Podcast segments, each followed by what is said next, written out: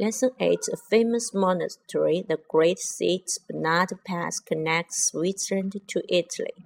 At 2,473 meters, it is the highest mountain pass in Europe. The famous monastery of Saint Bernard, which was founded in the 11th century, lies about a mile away. For hundreds of years, Saint Bernard dogs have saved the lives of travelers crossing the dangerous pass.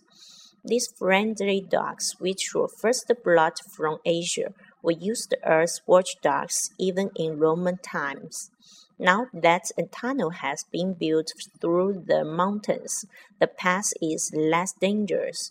But each year, the dogs are still sent out into the snow whenever a traveler is in difficulty.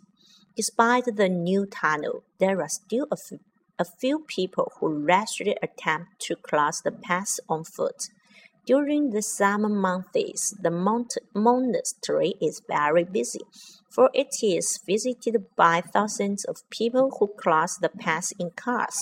As there are so many people about, the dogs have to be kept in a special enclosure. In winter, however, life at the monastery is quite different.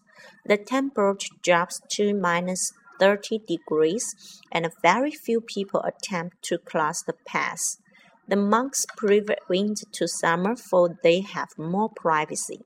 The dogs have great freedom too, for they are allowed to wander outside their enclosure.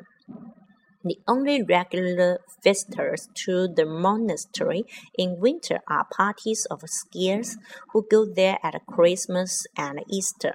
These young people who love the peace of mountains always receive a warm welcome at Saint Bernard's